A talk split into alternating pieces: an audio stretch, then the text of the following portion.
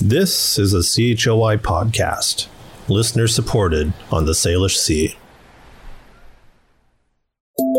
Here is your CHLY news update. I'm Lisa Cordasco. BC's provincial health officer says she's grateful for the support she's getting since disclosing she has received death threats.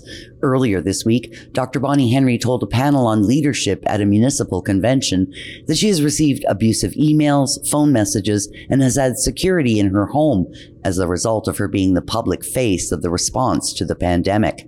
But Henry appears to take her own words of advice to be calm and be kind in response to the negative abuse when people are anxious and afraid, some people's reaction is to is to lash out in anger, in frustration, and and these were unprecedented times.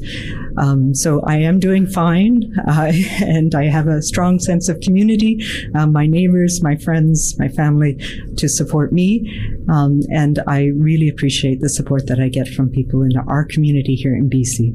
Meanwhile, Vancouver Island has one new confirmed COVID 19 case today, bringing the active case count in our health region to seven. It's the first new case reported in Island Health since Sunday. Province wide, there are 98 new infections and one more death. Voting begins tomorrow to elect a new federal Green Party leader. Eight candidates are in the race to take over the leadership. Elizabeth May resigned her post more than a year ago, but continues to be the face of the party in the House of Commons. Over the next week, the Greens are expecting to receive 200 mail in ballots and close to 35,000 online votes from party members.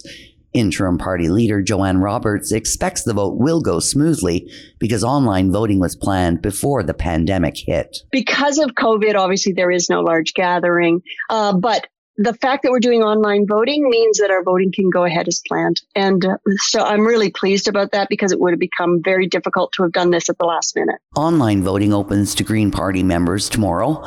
The results will be announced at a virtual convention in Ottawa at 3 p.m. next Saturday, October the 3rd. British Columbians who want to register to vote in the provincial election can do so by phone until 8 p.m. tomorrow or online until midnight tomorrow. However, voters can still register to vote or update their information when they cast their ballot, but the process will take longer.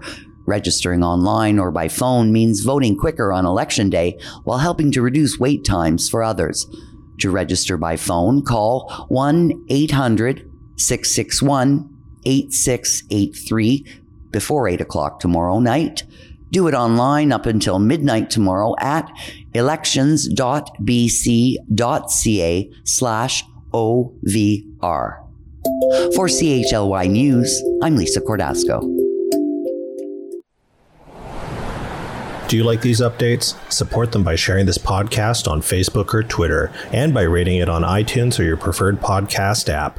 Have a tip or story idea? Send it to news at chly.ca.